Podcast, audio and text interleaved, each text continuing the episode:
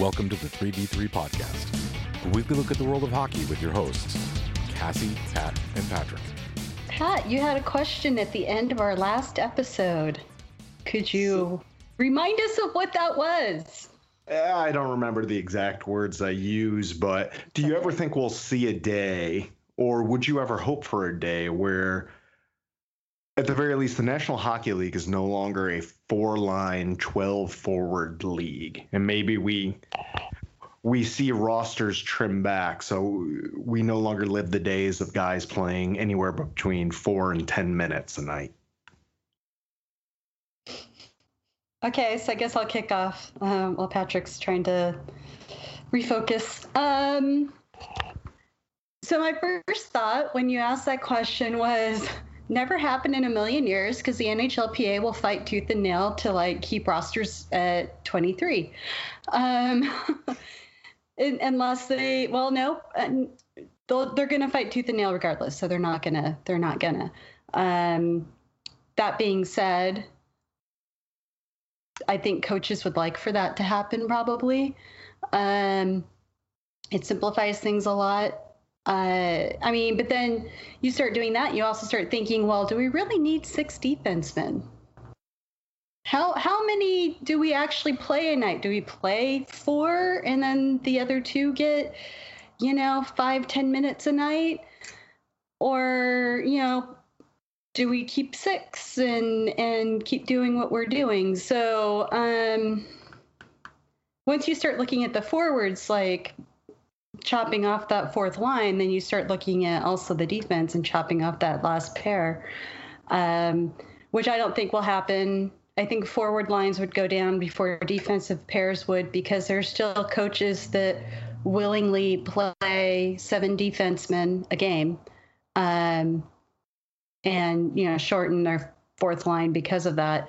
So they're obviously willing to get rid of the forward at the expense of adding a defenseman. Um, that's a strategy that coaches currently use. So I don't think they'd be at a loss with losing two more guys. I yeah, I think we'll see positionless hockey before we'll see any sort of on ice reduction of lines. I think you'll probably. I, we're getting close to it now. I mean, I think we're getting very close to positionless hockey right now. You're seeing those guys like Erik Karlsson and Drew Doughty and Brent Burns um, starting to take everything old is new again, right? The rover is kind of coming back to mm-hmm. a certain degree. So, and and to your point, Cassie, I, the NHLPA absolutely throw a hissy fit. I mean, there. I'm I'm trying to think logistically what the NHL could even throw back at them as a negotiation. Um, nothing. It would be nothing. Right. You know, what would they? They'd have to. They'd have to basically take a cap off and let these guys, you know, earn 30 million a year, kind of almost NBA style salaries for the NHLPA to even go, well, maybe, or add five more teams or something, so those jobs that went away those guys could have some place to play. But see, I thought that too. I was sitting there thinking, well, if they took away or if they added more teams, would they trim? No, they wouldn't, because the NHLPA would be like, well, no, we're gonna keep. We we still want those three guys on every roster. We're not gonna, because that that increases their number of guys in the uh, association. So, yeah, that gives them more power. Or you know, so, no, I don't think they would. I don't think the, they would. Uh, they accept that. Every every union wants more dues paying members, not fewer. Right. Right. But one thing I've always considered strange, and maybe because that's I'm not much of a uh, a union guy per se. I've lived so long in a non-union state that you know I don't kind of understand the ins and outs, but I've never understood why there is a separate professional hockey players association for the AHL and ECHL, and then there's the NHLPA. And kind of in the back of my mind, since NHL clubs play or pay their prospect salaries in the AHL, if there were some way, okay, we reduce a roster size, but we increase pay benefits for minor league players, if there was something that they could work out. It's never going to happen. You know, that's just in my idealistic world of hockey. That's, you know, only one person and one person in the world would like. But I always wondered why aren't they fighting for benefits like that? And I kind of know my own the answer to my own question. then why ask it? No, um, because questions need to be asked. Yes, they do. I've always I had a um, um, I have been part of a union in the past, and I get both sides of it. You know, I I totally get both sides of it. I think the the division between the leagues exists because there are guys that are not on two-way contracts or or NHL contracts. You know, there are professional AHLers that don't have any association with a or professional ECHLers that don't have any association with an NHL club, so they are not entitled to NHL Players Association benefits. So that's you know they those players had to find a way to get their rights protected, so to speak. You know, the pensions, the insurance, and and all of those sorts of things. There's obviously fewer of them than there are of the NHL. I think there's fewer. I have to go back and look at the numbers. I did this like 20 years ago as as um, an investor. Uh, I was in a law class, and and we had to do sort of workers' rights sections. And being a hockey fan, I decided to do some investigating in it, and that's the only reason I know because I'm a big hockey nerd. Um, Nothing wrong with that. No, there. Well, it depends on who you talk to. um. So, I mean, well, at least in the case of the NHLPA, the NHLPA is there to make sure that that when it comes to negotiation time of the CBA, that the players don't lose too much. it's not necessarily a matter of winning anything. It's a matter more of um, staunching the wound a bit before it gets out of hand. At least that's how I've always seen them. But um, there are actually significantly more currently, from what I remember, um, uh, players on two way contracts than there are um, not like career AHLers and career uh, ECHLers, um, like significantly more. Usually, at least at the AHL level, probably about 85 to 90 percent of the team are on uh, two-way contracts. Yeah. So. Yeah. Sorry, it, I mean, it kind of goes back to each team can carry a fixed number of contracts. 50, I think, is a still a cap. 50. That is the correct. No, it yeah. is, no, yeah. it is 50. And yeah. then there's a certain, uh, forget the term that they use, a reserve list. Yeah. So they can have a reserve list of up to 90, which includes unsigned prospects, yeah, players, etc. Right, right. So yeah, I mean, it stands to reason you're basically carrying two two full rosters on contracts per team. So your AHL, you know, if you discount the fact that probably five or six of those guys, five or six of those 50 are going to be CHL players that have signed, but they leave them at the CHL level until they become overagers or until they're AHL eligible. So, uh, yeah, I mean, the, like it stands to reason that there are fewer members of that sort of professional minor league never have an NHL association, but they're still there. So I, I think once you get past the AHL that number starts to grow back up because ECHL outside of you know goalies seem to be the the the what the hell's the word I'm looking for? The thing.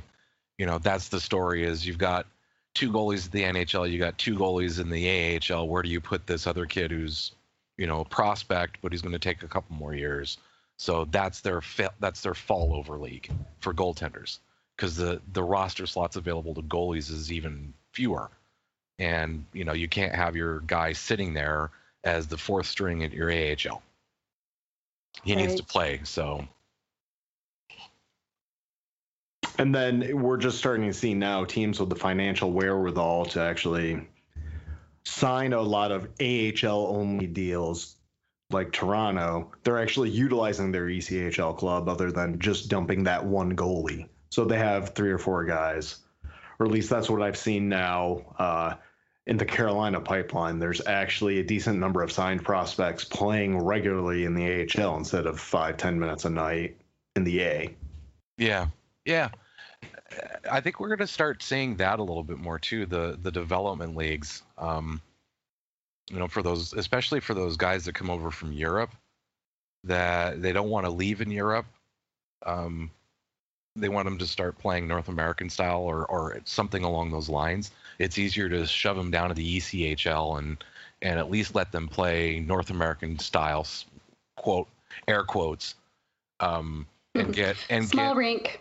yeah, exactly. My midget rink and get them used to, you know, if it's get them used to playing top six forward minutes or top, you know, pairing D minutes, even at some professional level outside. But we'll see. I mean, it's going to be very interesting because one of the associations said that they were going to go to a hybrid style rink recently, one of the European ones.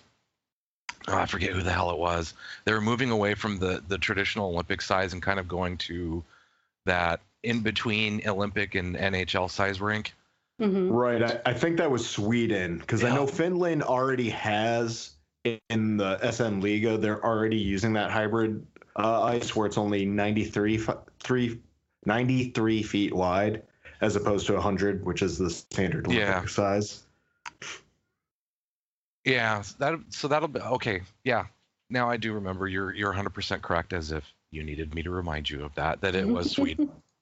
Well, I, I got to get one out of the, every 100 facts I spew, you know? Clock goes right right twice a day. exactly. unless unless you use 24 hour time, uh, military time, then it's only right once. Zulu time. Yeah.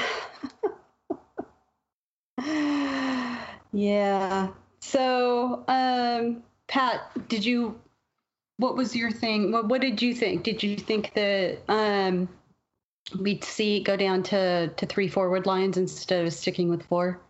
I mean, it just kind of that's kind of my bias where, where I come from.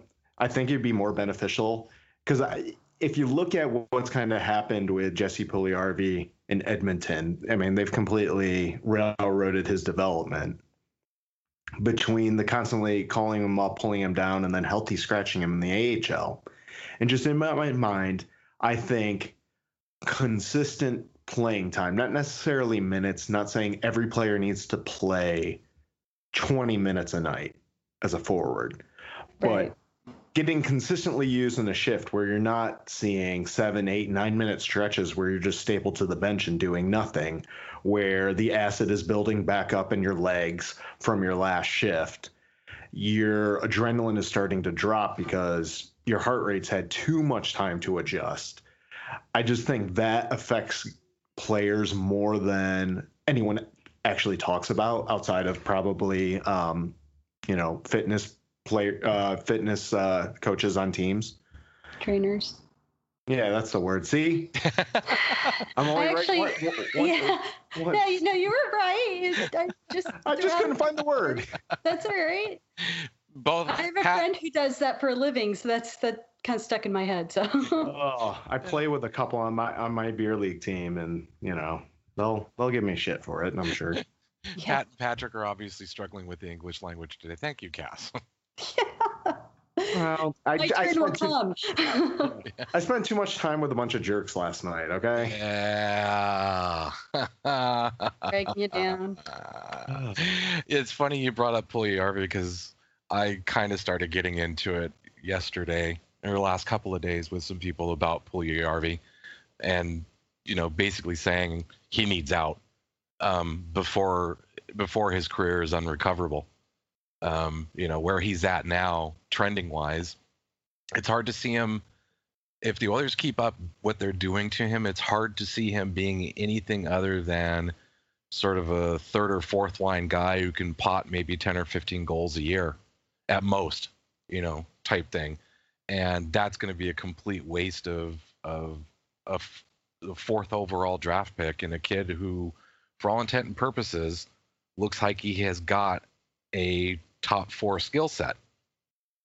You just can't develop it or can't figure out his place in this world, and his game's going to devolve into you know, not that not that they're not needed because the top six gets you in, the bottom six gets you wins, but for a team that's just dying for top end talent, they're not helping him.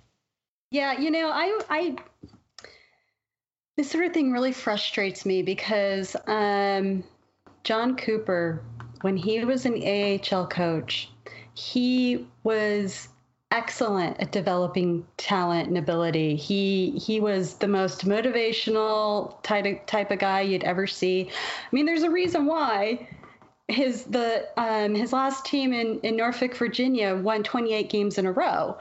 Um, just spectacular like development coach. Gets to the NHL that's all out the window. Couldn't care less. He wants plug and play.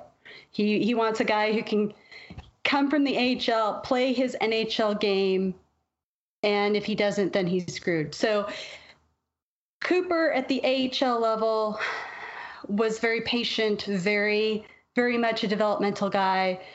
You know i mean he he could bring the best out of every player on his team Cooper, the NHL coach, um, has ruined the careers of at least four players that I can think of because they weren't plug and play. They didn't come up from the HL and weren't able to like produce immediately. And so Jonathan Drouin was one of those. Not ruined career, but pretty damn close.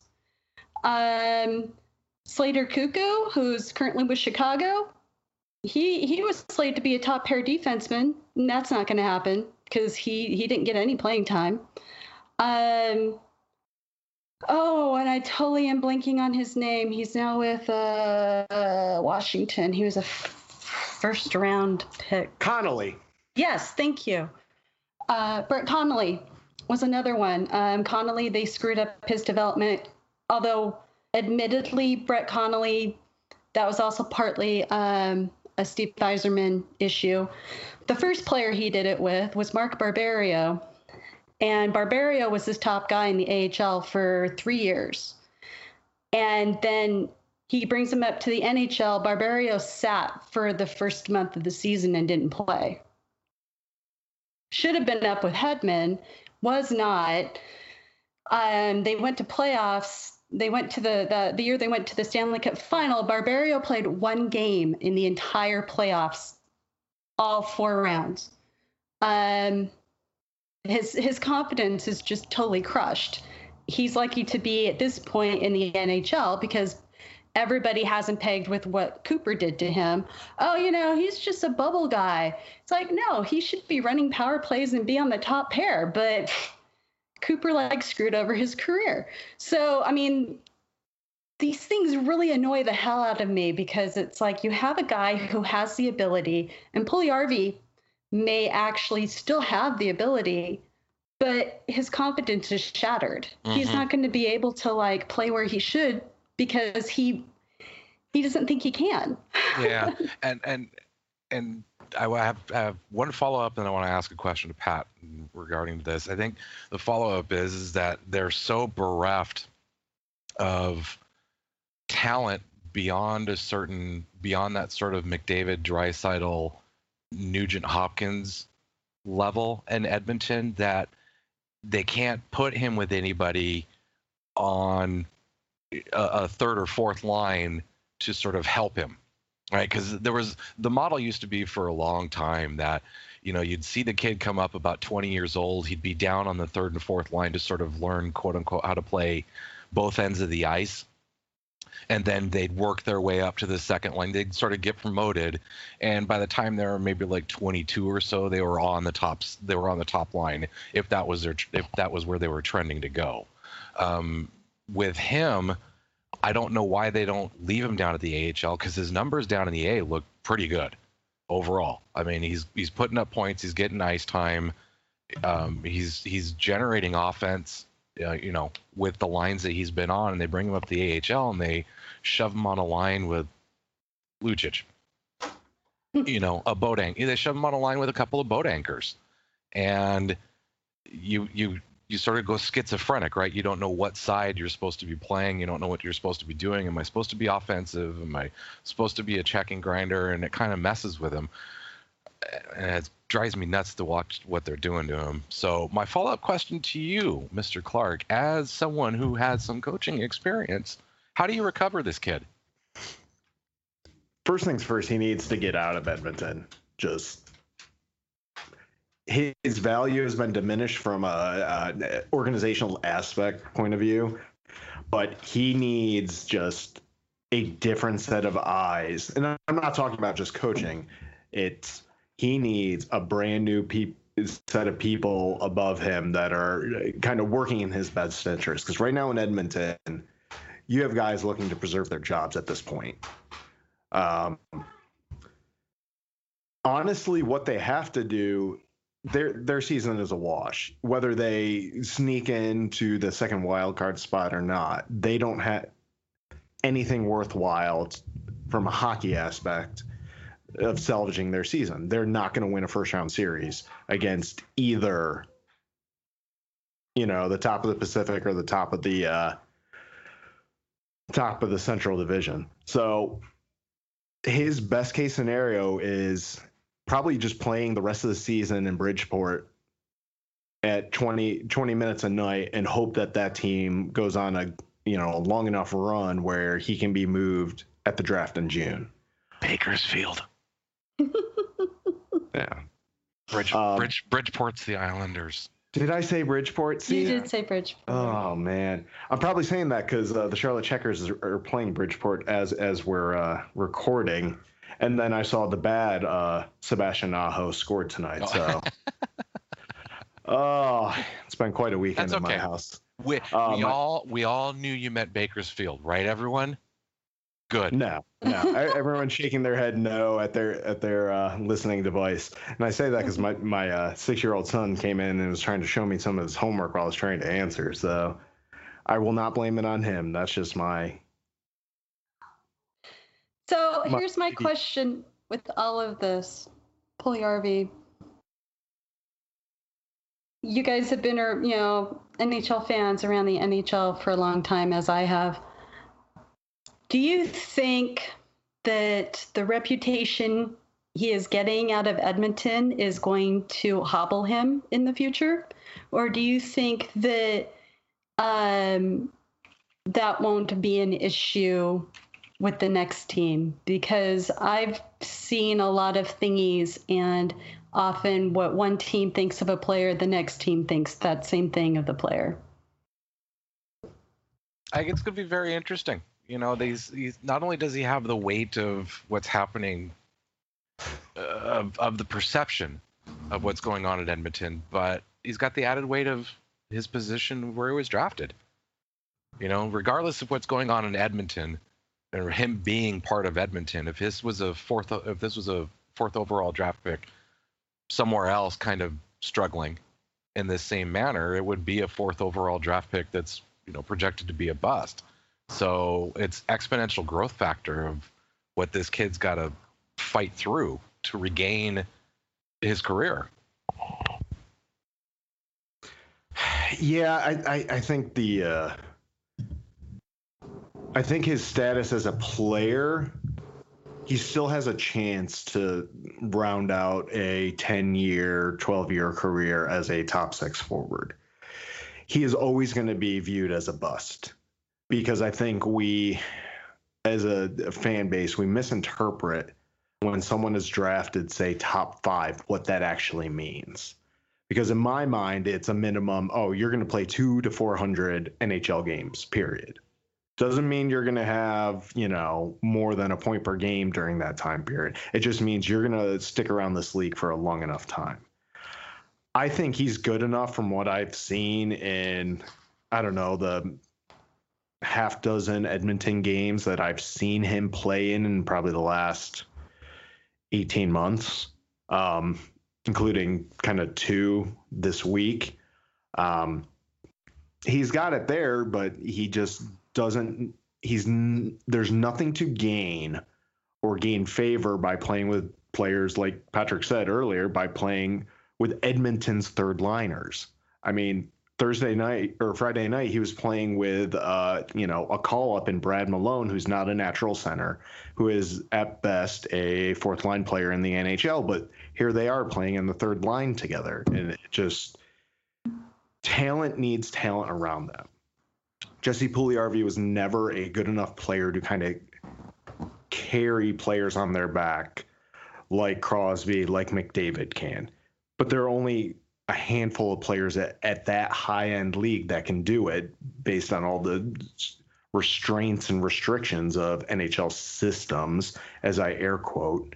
Um, just because everything's so constricted, everything's so regimented, to break out of that and, and produce some offensive flair, you're just not going to do that with players that can't even, you know, do anything beyond a dump and change as your center.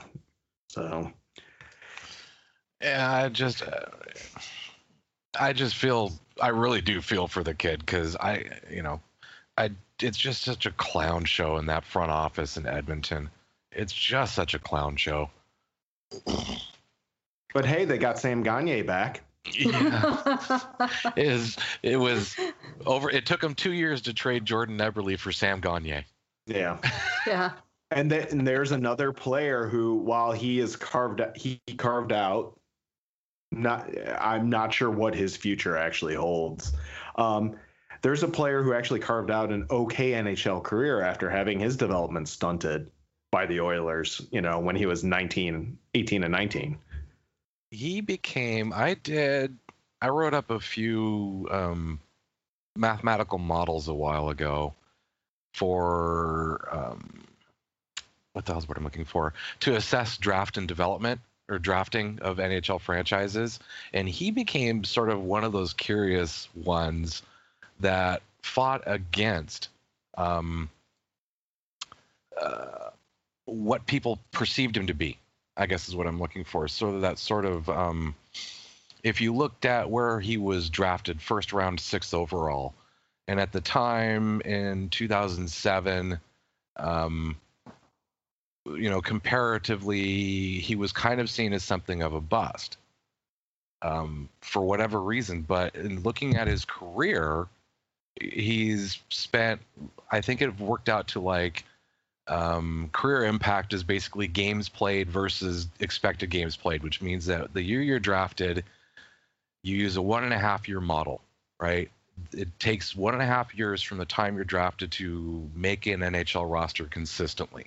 That's, you know, depending on your age, you spend a year in the minors and about a half year maybe sort of bouncing back and forth between AHL and NHL. And then by the end of that one and a half year, you should be consistently on an NHL roster.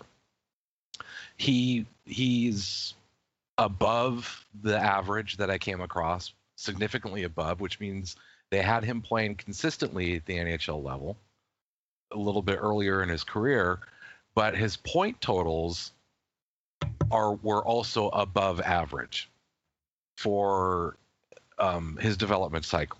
But yet he was still seen as a bust, which was really kind of curious to to see. You know, he basically was expected to have played 820 some odd games by the time I did this. So basically 2007 and 2017 he was he had spent almost 90% of his career in the NHL, which is actually pretty good.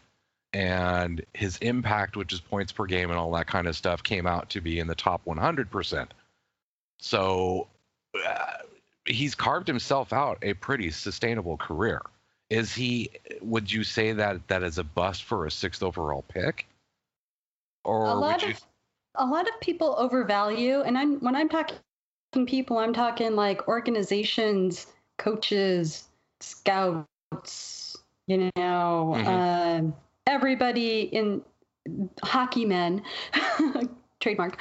Um, they, they, everybody overvalues first round draft picks. Doesn't matter where in the first round that they are taken. Um, the further down the line you get, the more they're overvalued, in fact um, because the, the 31st, soon to be 32nd guy getting chosen in the first round doesn't necessarily have the same ability as the number one, two, and three guys, but they're still being evaluated as being slightly below where number one, two, and three guys are. And so the idea is that everybody expects and even even people have been in hockey for like all their lives people expect first round draft picks to make an immediate impact straight out of the gate sidney crosby style never stopping never slowing down that is the expectation and that doesn't happen and when they do, that doesn't happen then they're considered a bust and so is Eberle a bust? Probably not. Sixth round, that's you know, he's he's got a pretty reasonable like career. Um, but because everybody else is thinking sixth round overall, first rounder, it's like, you know, the glowy lights, flashing lights, oh, you know. it, it's uh they they expect way more out of them than what is reasonable. And so um which is why you get that label thrown around a lot, a lot, a lot. Um, unless it's a guy who was picked high that no one expected to be picked high. And then they kind of have that, well, we'll see how they do. Um, but for the most part, if people are, are chosen in, in the area of the first round that is expected, yeah, it's like it's insane expectations on these guys. Yeah, well, it Go ahead, Patrick. No, go ahead, sir. I was going to say it's kind of crazy how the expectation of players playing in the league immediately after draft has shifted. Somewhere in the you know the late aughts, um, it was kind of expected if you were a top five pick, you're you're playing next year. Whereas kind of in the early 2000s and late 90s, it's we might see you next year, but probably two years down the road. Um, you know, with the exceptions of the Crosbys, the fir- the first overall picks that came in and were, you know, 18 year old rookie of the year candidates. But a lot of these players, and I'm just going to use Gagne as an example since we were talking about him. Here's a kid and leading up to his draft, he played in four different leagues, four different levels of play in three years and then he goes on and has a, a 49 points in 79 games as a as an 18 year old rookie in the NHL. I think scouting is great at picking out talent. I don't think they're good at evaluating, especially when we're talking about the money that goes into finding, you know, a top 10 pick, let's just say. They're not great at developing a roadmap for when we can expect this player to be a fully developed NHLer. You know, I think too many times we've seen kids forced into, you know, top six roles and then they're kind of marginalized into a bottom six career, sort of like Brett Connolly, that we're talking mm-hmm. about. He, he he was in Tampa he didn't materialize, I guess, the way Tampa originally thought, but he's carved a niche and he's playing plenty of games and he won a ring last year with the Capitals. I think, and this is just spitballing, having seen him enough, he's a smart enough and a cerebral enough player to stick around the league. But what happens is, I think sometimes actualizing talent in a new league year in and year out kind of gets washed aside when you're just jettisoning someone too fast and too soon. I believe in the whole overripen a player model. Mm-hmm.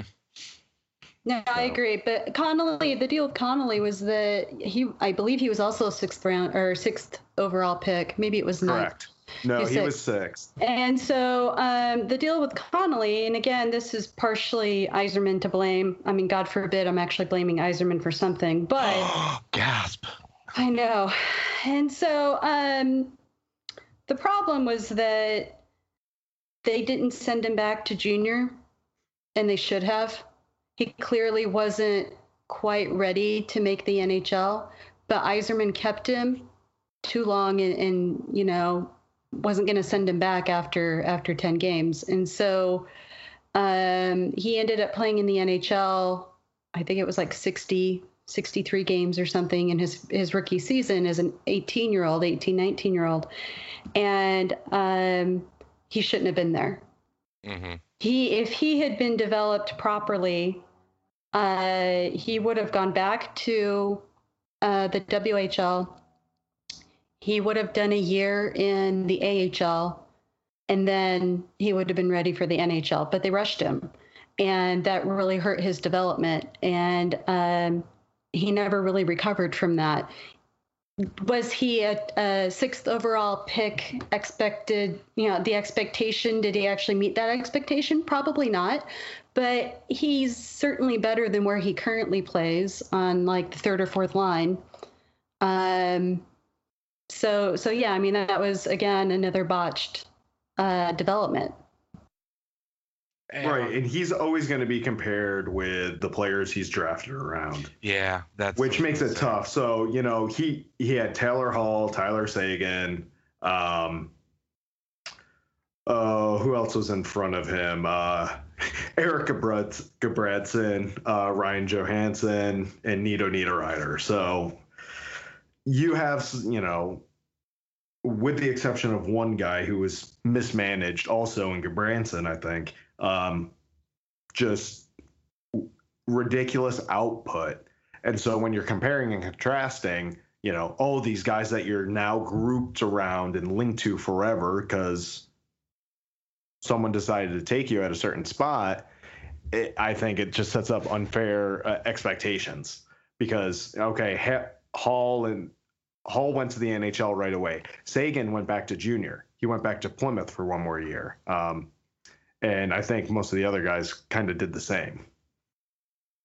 Yeah, and you see where their careers went, and then you see where his went. So I think it's it's way too easy to rush a guy, but it's way too hard to be patient enough. I, I, think there just needs to be a development plan for each player that's a little different. And I love Cassie, your example of one more year of junior, one AHL, and then you know, come to the NHL at 20.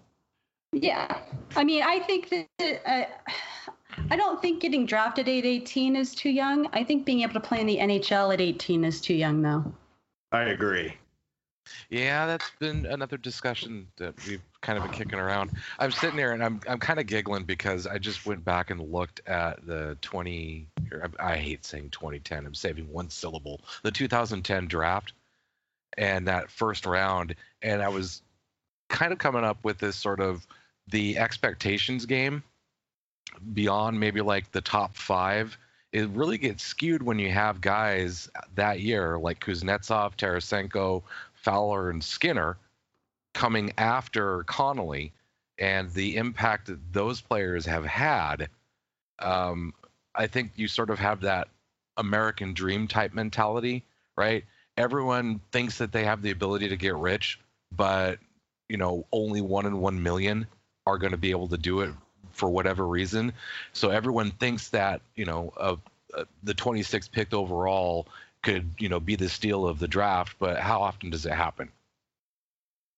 Right. And and when it's Kuznetsov and somebody else says now you're now you're comparing well the Washington Capitals managed to find you know Kuznetsov or Tarasenko for to the Blues at 16th overall. So, you know, this guy is a, a, perennial, you know, 40, 50 goal scorer, potential 60 goal scorer. Why is Brett Connolly not that? Because he was picked 10 places higher. So you've got that weird dichotomy almost. That's yeah, and people people don't understand the, the I get into this argument a lot. Do you take the best available player or do you take the player who best who fits what your needs are best? Right? And so the common mentality is you always take the best available player no matter what.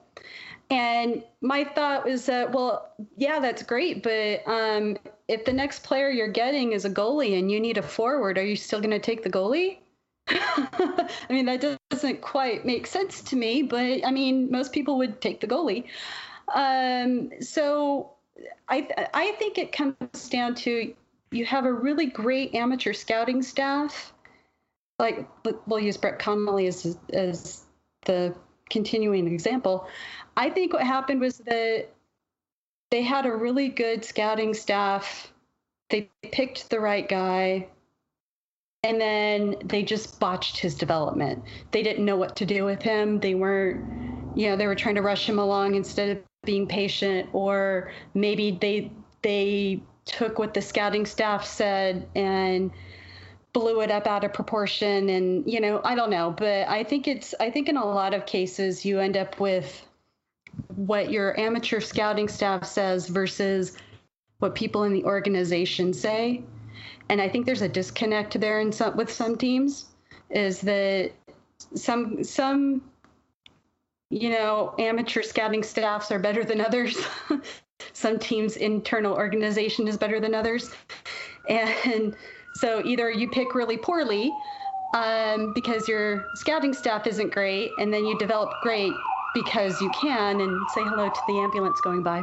I was going to say, is, um, is, that the hot take ambulance or? yeah, yeah, exactly. Or, or you have like a really great amateur scouting staff, and you know, internally, just they they don't know what they're doing. So uh, it's, I think in this case with Connolly specifically, it was a matter of Yzerman hadn't been in the position for very long, and so he hesitated and he kept Connolly around as a uh, um, safety measure of sorts, rather than looking at him with a more critical eye and thinking, no, you know what, this guy doesn't fit here. We need to send him back. Uh, I my the the one I I will bang on is Mirco Mueller and how the Sharks just unquestionably screwed up that kid's development. You know, they they left him on the roster his draft year instead of sending him back to Everett for one more year.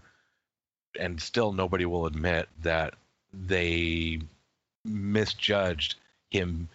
The the quote I believe from from I want to say it was Doug Wilson or one of the the people under him was that they felt that he wasn't going to learn anymore uh, in the WHL, and obviously he wasn't old enough to play in the A. To which I say, you scratched him. Is you scratched him for the majority of that season. What's he going to learn in the press box? How to play NHL 15? Right. With you right. know, and, and they brought in Larry Robinson that year. That was one of the years they had Larry Robinson to sort of help with player development. And I'm like, okay, what you know, did Larry Robinson not say the kids should be playing, not sitting around? So you know, as and you watch what happened to him after that. He essentially becomes a throwaway in part of a trade to New Jersey, and he's been struggling to put his career back together. And when I sat there, and I'm I'm not a professional scout, but I sat there and watched him play in Everett, going, "Oh God, I would love to have this kid on my team in about three years." Right. Because he had the foot speed, he's got the size, he's got the nastiness, he has, he's you know, you kind of saw everything there not to be sort of a, a, almost Seth Jones type player to use a comparative out of that same draft, you know, because the two of them went head to head and, you know, you could see Seth was the better player right there, but you could also see that Mirco could become a better player. So his ceiling, so to speak, was, was, you know, was a little bit higher than what I think he ended up getting evaluated and where he's going to end up. So yeah, these front these front offices talk out of both sides of their mouth when after a player is developed or uh, drafted, yeah. where it's like, oh, the, scratching a player. Well, looking up from the stands and watching the game, you'll learn something. Yeah, mm-hmm. you can, but guess what? You can also watch enough games on TV and think you know things. Players need repetition because NHL games are just repeated small events that happen continuously, yeah. and the best teams happen to execute on three or four more of them during a game. That's it, you and that's what the coaches demand. Yeah, you learn by doing, you learn by failing. Yeah, you know, and and my other bone of contention with the San Jose organization is their AHL franchise has been coached by the same guy for forever and a day, and I don't see a lot of development coming out of those kids. You know, uh, the the players that everyone raves about on San Jose have generally been drafted and gone straight to the NHL. The ones that end up coming through their system are the ones that you just are kind of like, eh, it's okay. That happens a lot, though. That happens a lot to many NHL teams in that they end up not developing their own like draft picks very well. And so they don't really develop into anything. You know, I mean, and I don't I the only thing I can figure in all honesty is that you have all these guys you know, it comes down to the whole nepotism thing where where people are hiring friends and buddies and family and assuming that they know hockey and they kind of really don't. you know, it's there's there's a lot of oh well you've been around the game for so long you know everything so i'm going to trust your opinion even though maybe their opinion isn't great um, there's not a lot of critical thinking in the NHL from what I can tell. And and so there's a lot of assumptions being made. There's a lot of oh, you know, he's he he'll be fine. He just needs to do this. It's like, well, yeah, maybe not, but I mean, for example, um, again, you know, the Tampa system, uh, Cooper really had the expectation of players coming up from the AHL knowing exactly what they need to do without telling them. And but, but they Cassie, were lost.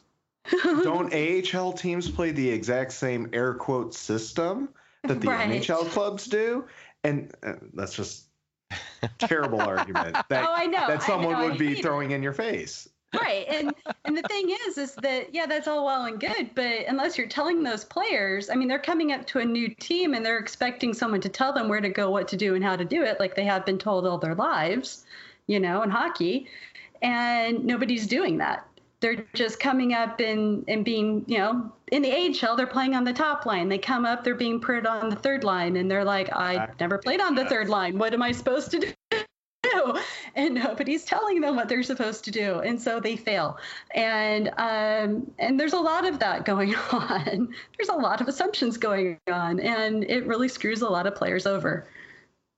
So, it, it's it's funny ahead. that you said that um, these guys are they're all full of themselves these coaches these scouts these front office executives. They try and overcomplicate what i think is a pretty simple game i think mainly to just kind of keep their livelihoods for an extra 20 years. Because hockey is not that complicated but they built restraints upon restraints upon restraints into a game to make it so meticulous that they can just dictate what happens over and over again and just I mean, they're square pegging and round holding these players continuously. It's like Ron Francis, NHL Hall of Famer, former and probably future GM in the league because nepotism. Mm-hmm. Um, a center, decent center. He had a good career, and then he became a Hall of Famer because he played with the best hockey player in my mind, um, in Mario Lemieux. Save that debate. We'll save that hot take for another time, Patrick. Um, but cough, you know, where's my cough button again?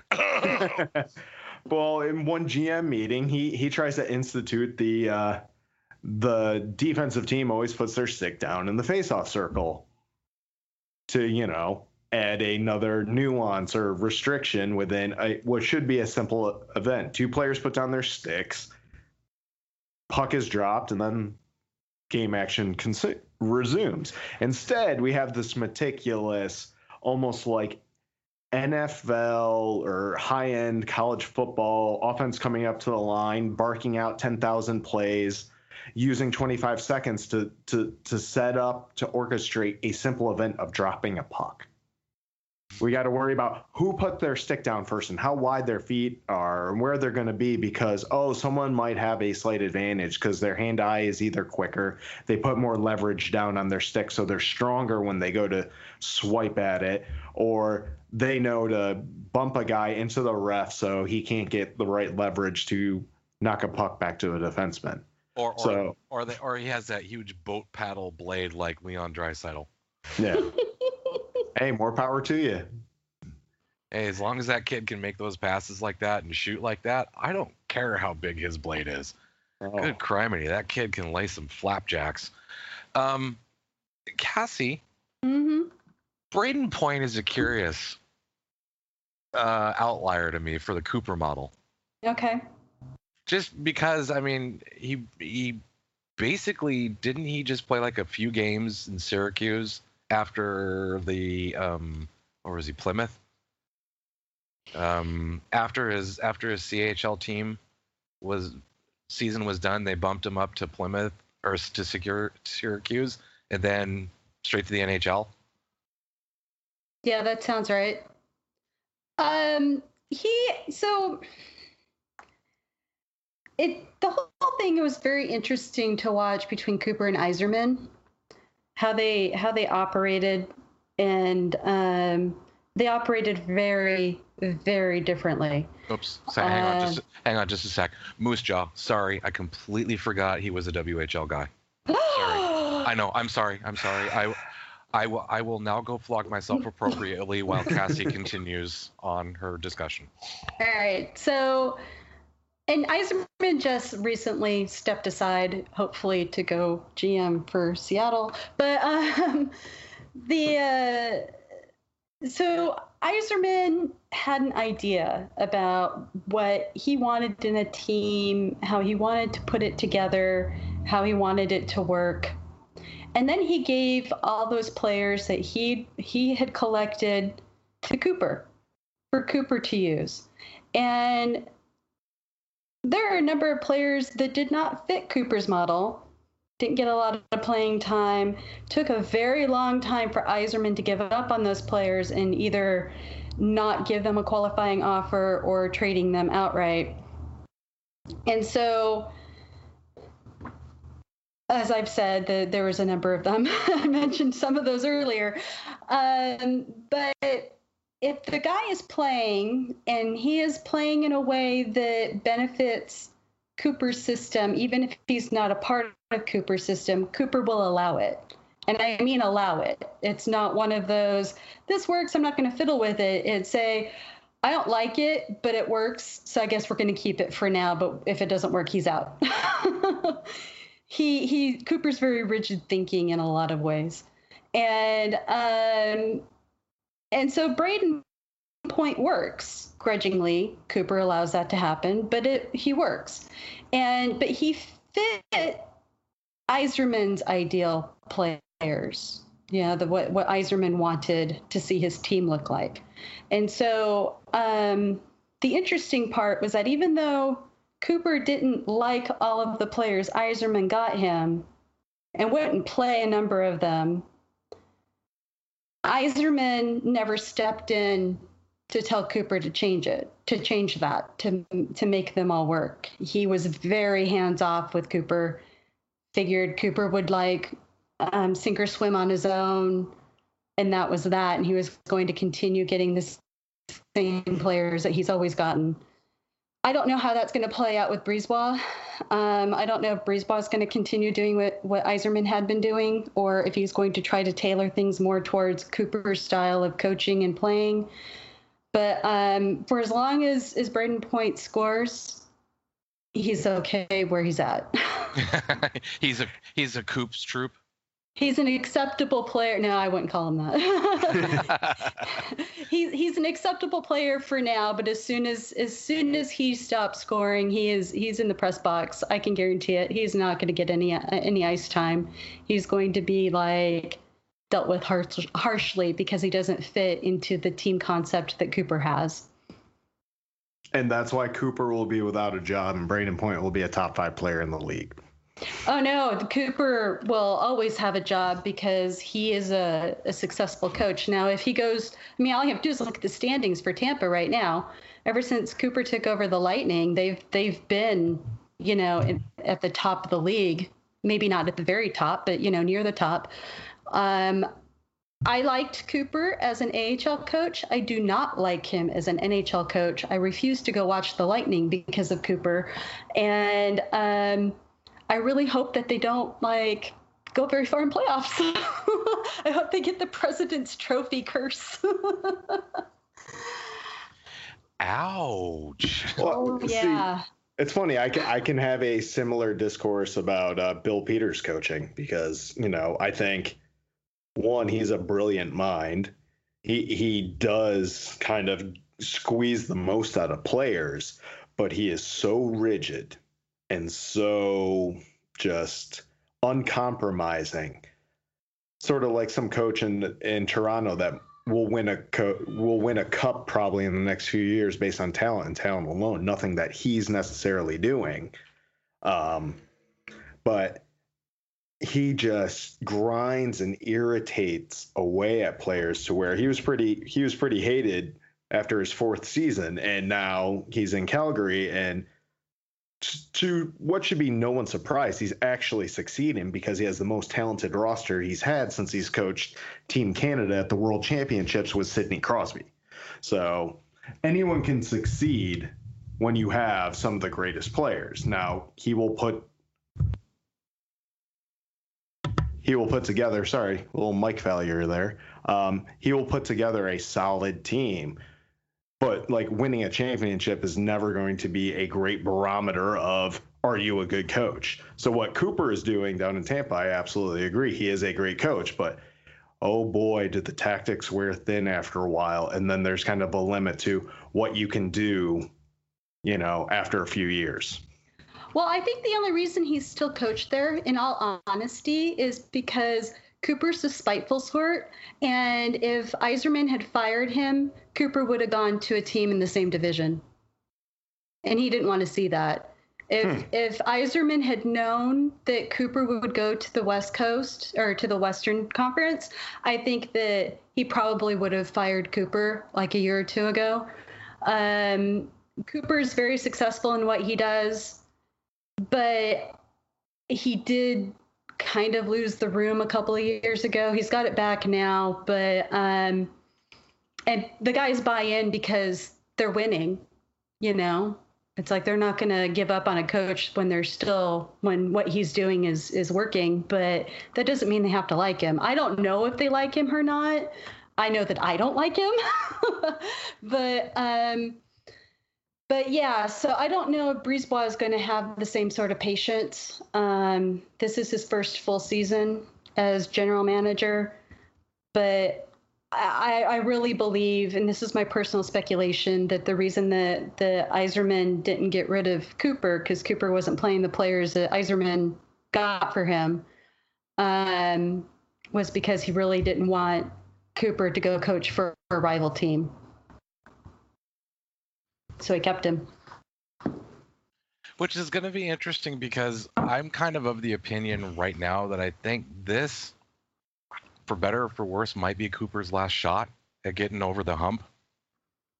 You know, because they've had they've they've had that sort of Bruce Boudreau regular season success. Mm-hmm. And we're sitting on the precipice of them, you know, running roughshod through the league again, you know, tearing the league a new one, and come playoff time, kathunk. And there comes a certain point where organizationally you have to go, is it coaching or is it composition? Well, obviously we've got the horses to run through 82 games at this pace. So what's left? Well, there's a thing too, though, with that is that there's a lot of coaches. Actually, let me let me back up a bit. There's a lot of teams that are built to win the regular season um, like San Jose used to be. Um, and then there are a lot of teams that are built to to win in playoffs, and that's to- totally different models. And you're not going to often get a team that does well, like outstandingly well during the regular season, also winning the Stanley Cup. There's a reason why teams that get the President's Trophy at the end of the season don't win the Stanley Cup. Um, you know, when you're you're planning for an 82 game slog with a variety of teams that takes a certain type of team composition to like get you going. You need depth you need a variety of players to face a variety of, of teams you need a whole bunch of different things but it's a totally different mentality and a totally different different team structure going into playoffs where you're facing one team for up to seven games and then another team for up to seven games and then another team for up to seven games and so you don't get, there's not a lot of overlap with that. And so the Lightning right now are clearly built to win the regular season, but they're not necessarily built to win playoffs. I'm not going to hmm. disagree. You know, that's uh, San Jose has always been an interesting, another interesting case study for me. Um, just because you know everyone says every year you know, they're the potential of the Stanley Cup champion, and they go out and make all these great big deals, and you know, they've made the Cup final once in their entire history. They've made the Well- conference finals three times. So If you look at the Stanley Cup winners, if you look, if you go through like the past 20, 25 years, and and you see where they started out with at the end of the season, like what their where they were with their um, the standings, you'll find that most of them were actually number three or four in their conference. They, they were actually no two or three. Sorry, they were like number two or three in their conference, and um, almost overwhelmingly so. In fact, at least they used to be. I did I did that like ten years ago, so I don't know what the last ten years turned out to be like, but. Um, but it's never the top team in the conference, or rarely, very rarely does the top team in either conference win the Stanley Cup, let alone the top team in in the NHL. Yeah, the wire to wire run. The the thing with the the thing whole thing with the President's Trophy has always been funny to me because it's when you have 16 teams get in and only one of them has the President's Trophy, the odds are higher that the team that won the President's Trophy is not going to win the Stanley Cup. Mm-hmm. So, you know, just because they, you know, they they played either in a weak division or a weaker conference and they were able to make hay with all of those extra points because of that and end up with the president's trophy doesn't necessarily mean that they're the best team to your point Cass that they're built for you know they're built for the regular season versus they're built for the playoffs do they have the organizational depth to handle injuries is the bottom six um, uh, forward is the bottom six forward group strong enough you know the the great examples of the Darren McCarty um, Maltby and Draper line those guys would Mhm. kill you in the playoffs. You know, you you basically you hoped for a zero sum game with your top six. You know, their top six versus your top six, you may get a point or more out of them, but it's your bottom six that really pushes you over the edge. Depth scoring. Yeah, and so mm, mm, you know, Yeah. I Co- co- coaching is October through the end of February. It's pretty much stay out of your own way before you muck things up. And then around March 1st, you actually have to start to facilitate some things. Because I've seen too many cases where teams crash and burn because they overcoach when really NHL regular season, it's most talented teams will win, you know, let's say seven out of 10 games. And when it comes to the playoffs, I think it's just certain guys, and I'm not sure I've seen this from Cooper, they have to either switch their philosophy or their mantra completely and be willing to go, you know, check, counter check with an opposing coach. Because I think playoffs are really the only time line matching really makes a difference. And using those depth forwards, well, there's a reason these players always the these guys like Max Talbot during uh, the early Penguins run in uh, 09, 08 and 09, why he, you know, he scored two goals in the Stanley Cup final to to clinch it against Detroit. Why uh, you know, uh, Dave Bolland comes up. They're good hockey players, and now they're forced into situations where they have to be played and played regularly and not sheltered, and they get offensive zone starts. And it's just coaches need to stay out of their own way sometimes. And I don't think Cooper is one of those guys because I've seen him where he's just overly stubborn and he just gets punched and from the left and then from the right, and he doesn't know what to do. No, so Cooper, the deal with Cooper is the only thing that's saving him in the Tampa system right now is when they won the Calder Trophy AHL championship in 2012. And so everyone's looking at that going, oh, well, he can win at a professional hockey level. He should be able to do that at the NHL too, because there's a lot of those same players on that team that are currently on the, the Lightning. Yeah, there are like three players from that team that are currently on the Lightning, but um, maybe four. But the thing is, is that during that the AHL run in 2012, like I've said, they won 28 games in a row. They won their last 40 out of 43 games, including playoffs. insane. It was an insane run. I was there for it. I actually was there for their first game that they lost after, well, 29 technically, because they won their first playoff game. I was there for game what would have been 30, and and they were devastated. The team, the players were just, I, you know, I'm like interviewing guys after the game, and they were just devastated. You would have thought that that their dog got run over, their grandma died, and they lost their lucky pen all in the same day. You know, they were all like, I don't know how to deal. I mean, they're on the verge of tears. They just did not know how to deal with losing. And so the thing was, though, was that they had so much talent on that team that they could have beaten anyone in the bottom third of the NHL on a regular basis. It was the top, you know, the bottom 10 teams in the NHL. They could have been like right there with them.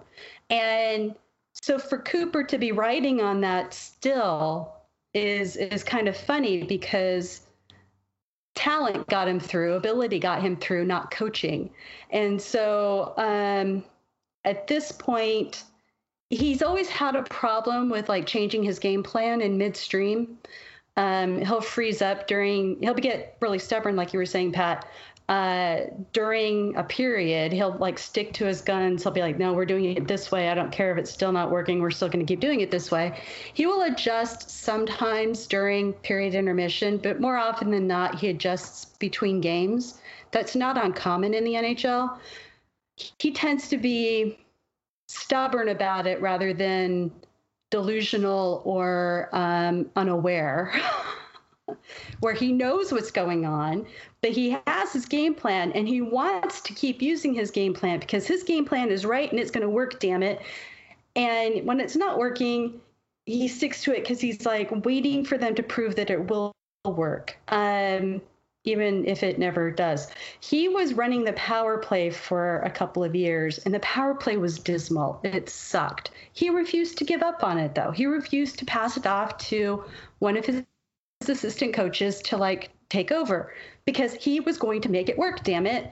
And Yzerman like hired an assistant coach for him to take over the power play. Cooper didn't do it for a year. He Cooper kept it because he needed to he needed to change it. He needed to fix it.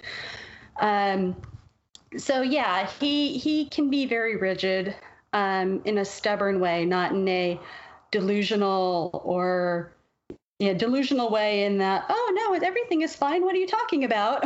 or, um, wait, things are going wrong. What are you talking about? uh, as I like to call it, the the Carlinian way, the Randy Carlyle syndrome. Yeah, clueless. Um, and so, so yeah, you know, people are like, oh well, no, he won an AHL championship. He can do this. Yeah. Mm, okay. Is that? He sounds to me like one of those cases that the team wins despite their coach. Like kind like, of like that 95 Avalanche you know, the, you know, the first, right? They won despite Marc Crawford. Crawford, yeah. Yeah. You know, and I won't say the the 2001 team because I think Bob Hartley is a better coach, but you know, they kind of won despite Marc Crawford. They, they won because of Wah. well, yeah. Oh God, yeah. That's that's a given. But yeah, we sort of go back to that. You know, Crawford dined out on that on that cup run for 15 years mm-hmm. for head coaching jobs and did you know he, he had a Vancouver team that won despite his coaching you know and then when he got to a place like Dallas and could not replicate it because they didn't have the horses you kind of start to see what coaches really are right and, and that goes back to this one recurring theme that you hear constantly show me a great goaltender and I'll show you a great coach. Is that really an axiom? You know? Is that really an axiom or is it an is it an accident? It's a complete accident. Total accident. It, it, if you look at the current season and you look at how goaltender numbers are falling and everyone's saying goalies are garbage. No, it's just our expectations have been set one way for so long. And coaches were doing their defensive systems for so long. And now counteracting to all the speed and all the skating through the neutral zone, and we're seeing less passes until uh, established zone possession takes place that they just don't know what to do with it because for years and years and years they haven't been coaching kids that had the talent to handle things like that. And Cooper's no exception. Neither is you know half the guys in the league right now you know it's not surprising to see success well I think in Carolina Rod Brind'Amour's success is I think he's one of the few guys that stays out of his own way he doesn't mm-hmm. change too much in game or game to game. He, he allows continuity and then he's found a way to at least correct mistakes. I think he could be outcoached by half the league in a playoff series, but what's working now is working. But then I, I look at a guy like Craig Berube, who's kind of gone up and down from the NHL to the AHL. So he's had, had to mix things up. And what he's kind of doing with St. Louis is pretty impressive to me.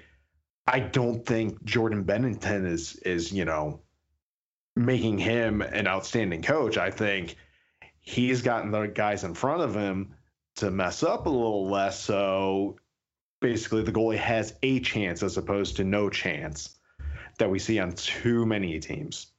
You know, I think um, Allen bailed the Blues out early in games, but Yeo couldn't get uh, Mike Yeo couldn't get out of his own way, and then bring in the new guy. He just changes one or two things and then he steps back and oh, things suddenly work and we're about to win our ninth straight game. And oh my gosh, this is a revelation. It must be the goalie. No, it's just we're taking it one step back.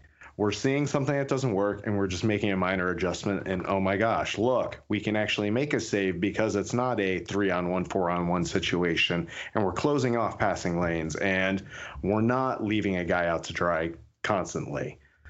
But that's just me because I think from coaching, from the press, goaltender analysis is just garbage. Everyone just looks at a save percentage and says, "Oh, there's a good team. Their their goalie has a 920 and they've won X number of games." Well, no, it's not that simple. But I I don't know why everyone thinks it's so complicated. That's funny because sorry, Katz. Just I, I was listening to um, I forget what the hell it was. I was listening to something. They were basically, oh, you know what? It was the Ranger, or not Rangers. Um, it was the Islanders pregame show, and it was Jen Botterill. She had talked to Robin Lehner and Thomas Greiss about, you know, because they're they're sort of bucking the trend. Their save percentages, of, you know, are kind of through the roof this season, and they were at, she was asking him, you know, why is that? You know, you're not seeing a great reduction in the volume of shots, but your save percentages have gone up. You know, is it is it the Mitch Korn goalie whisperer effect, as some people want to claim? And and I think it was Lehner basically came out and said, well, the shots are coming from expected areas, and eh, whereas last season you didn't know where they were coming from. It was more akin to like playing the AHL, where you had defensive structure breakdowns and shots would be coming from unexpected areas, or they'd be able to make these in zone passes that at the NHL, you know, in a in a good system, defensive structure wouldn't happen, but maybe once or twice a game if there was a breakdown. So, I, you know, it's really weird because you you you want to attribute some of it to coaching and some of it to maybe the goaltenders are being coached a little better, but it's not just one thing; it's a culmination of everything. Mm-hmm. Okay, it, so go ahead. I'm sorry, Pat. I was going to say it's amazing when a goalie doesn't have to change his line of sight and be moving when a shot is taken to be able to make a save. Because when you stand there, I can make a subtle movement to move where the puck is. But when guys are going side to side, when you have pucks going across the blue line or behind the goal line, and everyone thinks it's like, you know, oh, we need to go to Hogwarts to understand what's going on. It just kind of blows my mind. Okay, so this feeds right into the question I had to end this episode. I don't know if you want it now or not. Oh, let's do it. Take it. Okay. I'm ready. Okay, so this this feeds exactly right into this for me because we've been talking about forwards, we've been talking about goalies. Nobody has mentioned what defense does to help the goalie see the puck. Spoken like a true defense woman. exactly. So, and I get into this discussion with a lot of people. I have a question for you guys. What do you think the purpose of the defense is? Defense men, that is. There's your cliffhanger. There's your cliffhanger. I, I am biting my tongue because I have so many things to say. So this will be a fun discussion next time. We'll save Because it. for that. Yeah, because like every, well, I mean, there's your ending, but um, the the tag the tagline after that for me is you hear everybody talking about scoring and forwards, you hear everybody talking about goaltending. Almost never do you hear about people talking about defense, like defense men. You hear about goal or forwards playing defense. Don't talk about defense men though. Dun dun dun. Next time on 3v3. Follow us on Twitter at 3v3 Podcast. This has been the 3v3 Podcast, sponsored by nobody.